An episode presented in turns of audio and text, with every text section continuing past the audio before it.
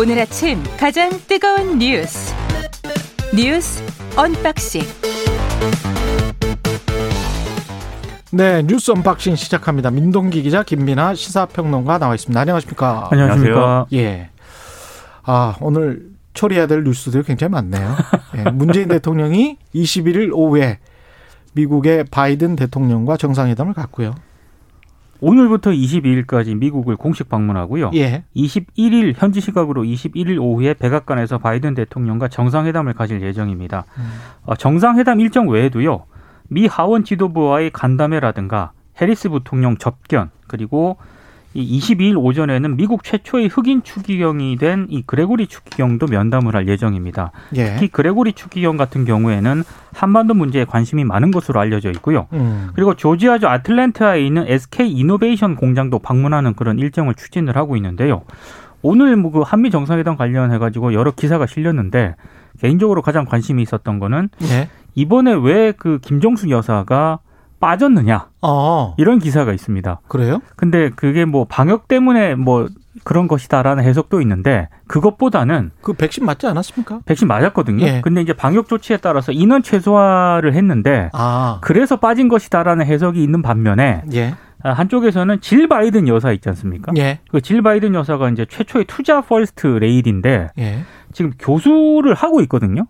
그렇죠, 그래서 그렇죠. 그래서 바이든 대통령이 취임한 뒤에도 음. 외빈 접견이라든가 이런 활동을 전혀 안 하고 있답니다. 아, 그래서 그렇군요. 그걸 맞추기 위해서 김정숙 여사가 수행단에 빠진 게 아닌가 이런 아. 해석도 있습니다. 그러니까 이게 영부인은 또 영부인 대 영부인으로 counterpart로서의 무슨 일정이 있어야 되거든요. 그렇죠. 근데 질 바이든 여사가 지금 말씀하셨지만 일하느라 바쁘시군요. 그렇죠. 본인은 닥터 바이든이다 예. 이렇게 얘기하고 있기 때문에 바빠서 그런 예. 일정을 못 잡는다 이런 상황이어서 이제 예. 빠졌다 이런 해석이 가능할 것 같고 저는 관심이 이제 점심 식사는 무엇이냐 네. 이게 관심인 게 왜냐하면 예. 이게 어쨌든 스가 요시히데 일본 총리에 이어서 어, 두 번째로 이제 만나는 정상인데 바이든 그렇죠. 대통령이 스가 요시히데 총리는 문제가 논란이 좀 됐던 게 음. 굳이 이제 일정이 없는 점심 식사를 막 주장을 해서 이제 일정에 끼워 넣었는데 아, 본인이 주장을 했어요? 그렇습니다. 스가가? 네. 스가 그렇- 총리가 그렇다고들 하는 얘기가 일본 내에서 나옵니다. 이게 예. 이제 뭐 반대파들의 주장이긴 한데 스가 요시히데 총리의 네. 배가 고팠나 보죠.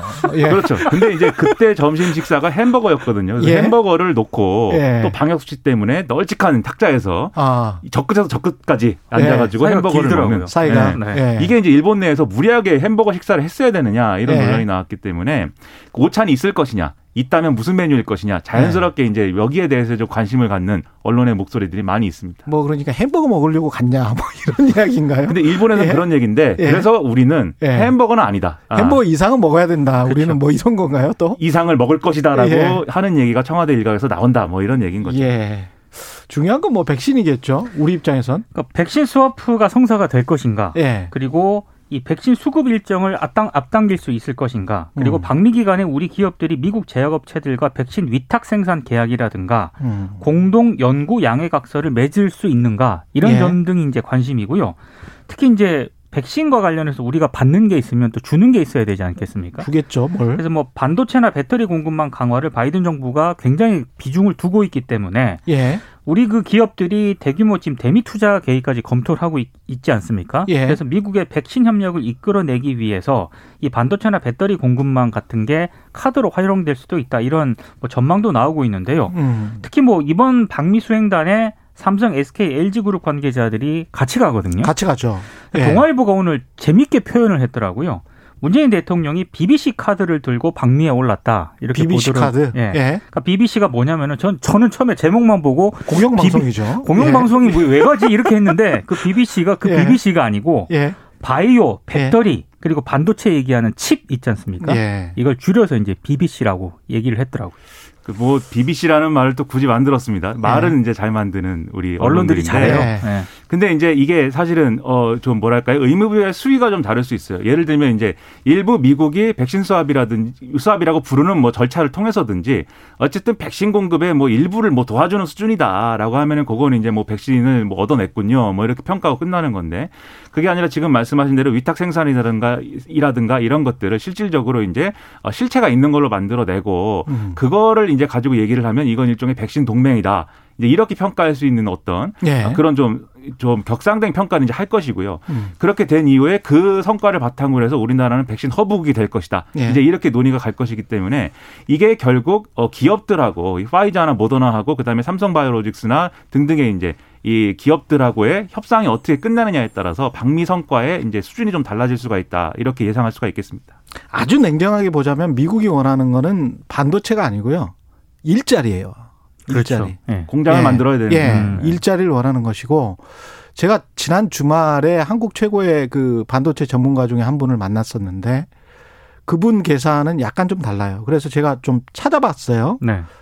보니까 그분 말이 맞을 수도 있는 게 인텔 같은 경우도 지금 200억 달러 정도 반도체 투자를 한다고 하고 음. 삼성이 원래 기존에 텍사스 또는 다른 곳에 만들려고 했었던 게 한 170억 달러 정도 되는 거고요. 네.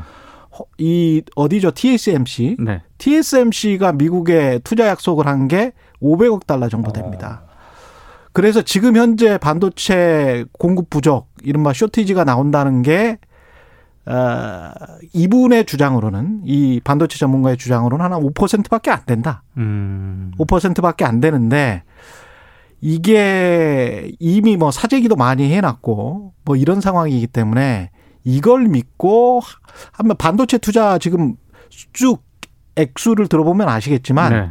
공장 하나 만드는데 20조 원이 들어가는 거예요. 그렇습니다. 그리고 한 5년 동안 어떤 수익을 빼먹는 겁니다.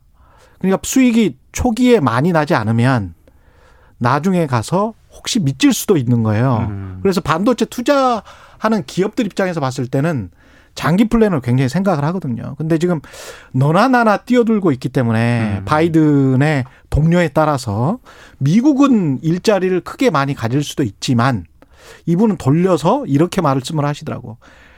그렇게 투자 저 투자 수익이 많이 날 거였으면 왜 인텔이나 미국의 마이크론 테크놀로지가 지금까지 미국 국내에 반도체 칩 공장을 만들지 않았겠느냐. 그리고 지금 부- 부족하다고 하는 반도체가 어쨌든 핵심이 차량용인 거잖아요. 그렇죠. 그 예. 점에 있어서도 수익이나 이런 문제가 이제 발생할 수 있기 때문에 계산이 예. 필요한데 예. 사실 여기서 또 하나 볼 게 지금 대만 말씀도 하셨지만 바이든 대통령이 지금 FDA가 승인한 백신 2천만 회분을 해외 국가에 지원하겠다 이 계획을 추가로 밝혀가지고 야 그러면 우리도 화이자나 모더나 백신 이제 또 추가로 지원받는 거냐 이렇게 지금 여러모로 공- 이 궁금증이 지금 나오고 있는데 음. 지금 얘기가 나오는 게 아마 대만에 지금 그러면 어, 이 미국이 백신을 제공할 것이다. 왜냐하면 대만 상황이 갑 자기 좀 심각하게 가는 그런 분위기가 있지 않습니까? 예. 물론 우리에 비하면 뭐 미미한 수준입니다만 음. 그런 점에서 보면 결국 대만의 TSMC와 그다음에 대중 관계의 문제 이런 걸 복합적으로 안보와 그렇죠. 경제 다 고려해 가지고 이제 백신을 가지고 일종의 정치 외교적 무기화하고 있는 거거든요. 그렇습니다. 그 맥락에서 아마 한미 예. 정상회담에서의 백신 논의도 예. 이루어질 것이다.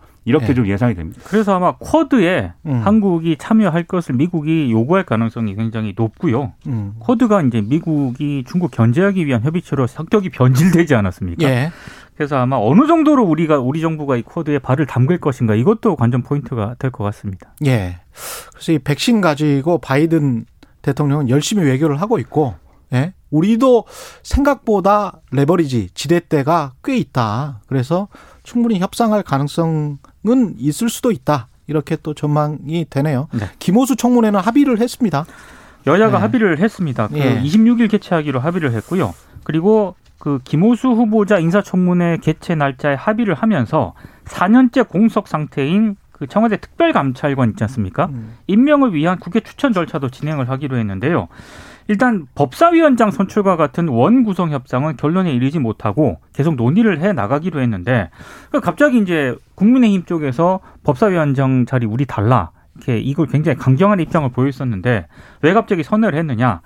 청문회를 거부를 하더라도 결국에는 김호수 후보자를 검찰총장으로 임명하지 않겠느냐 음. 이런 판단을 한 것 같고요. 그렇게 되면은 김호수 후보자만 좋은 일 시키는 거다. 예. 차라리 청문회 개최를 합의를 함으로써 청문회 검증을 좀 제대로 하겠다. 아마 이런 전략을 좀 한 것으로 보입니다. 그러니까 이게 법사위원장을 이 지금 원래 윤호중 원내대표가 하고 있는데 그 여당 원내대표는 국회 운영위원장을 해야 되기 때문에 법사위원장이 공석이 된 것이고 그럼으로 인해서 원구성 문제가 이제 현안으로 떠오른 것인데 예. 이게 그냥 순차적으로만 보면은 법사위원장에 선출되지 않은 상황에서 김호수 청문회를 할 수가 없으니까 음. 이거는 야, 당 입장에서는 양자택일을 해야 되는 거죠. 법사위원장을 양보하고 빨리 26일까지 해야 되는 이제 김호수 청문회 를 받을 것이냐, 예. 아니면 법사위원장을 고집하면서 청문회 파행으로 갈 것이냐. 근데 지금 민 기자님 말씀하신 대로 양순의 떡을 다 들겠다고 한 겁니다. 그래서 음. 법 사위원장을 이 지금 윤호중 원내대표가 그대로 그냥 하는 걸로 하고 현재 예. 이제 어 그래 즉 법사위원장을 추가로서 누구로 할 것이냐, 줄 거냐 말 거냐, 원구성 협상 할 거냐는 뒤로 밀어놓고 예. 김호수 청문회 이후로 밀어놓고 음. 청문회에서 충분히 김호수 후보자에 대한 여러 가지 문제를 주장을 하면서 좀 일종의 이제 선전을 하겠다 이런 이제 양손의 떡을 다지는 전략으로 가겠다는 김호수 거죠. 청문회가 이례적인 풍경이 나올 것으로 보입니다. 어떤 민주당 풍경? 예. 원내대표가 예. 아, 법사위원장을 하면서 그러네. 청문회를 진행을 하는 상당히 이례적인 풍경이 나올 것 같습니다.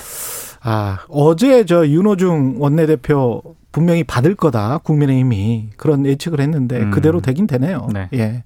그러면서 이제 외통위하고 다른 데 정- 하나 정무위 그렇죠. 예, 뭐, 정무위 예, 예. 이거는 혹시 좀 줄 수도 있- 있지 않느냐 그런 뉘앙스는 풍겼는데 뭐 모르겠습니다. 봐야 알겠죠. 예.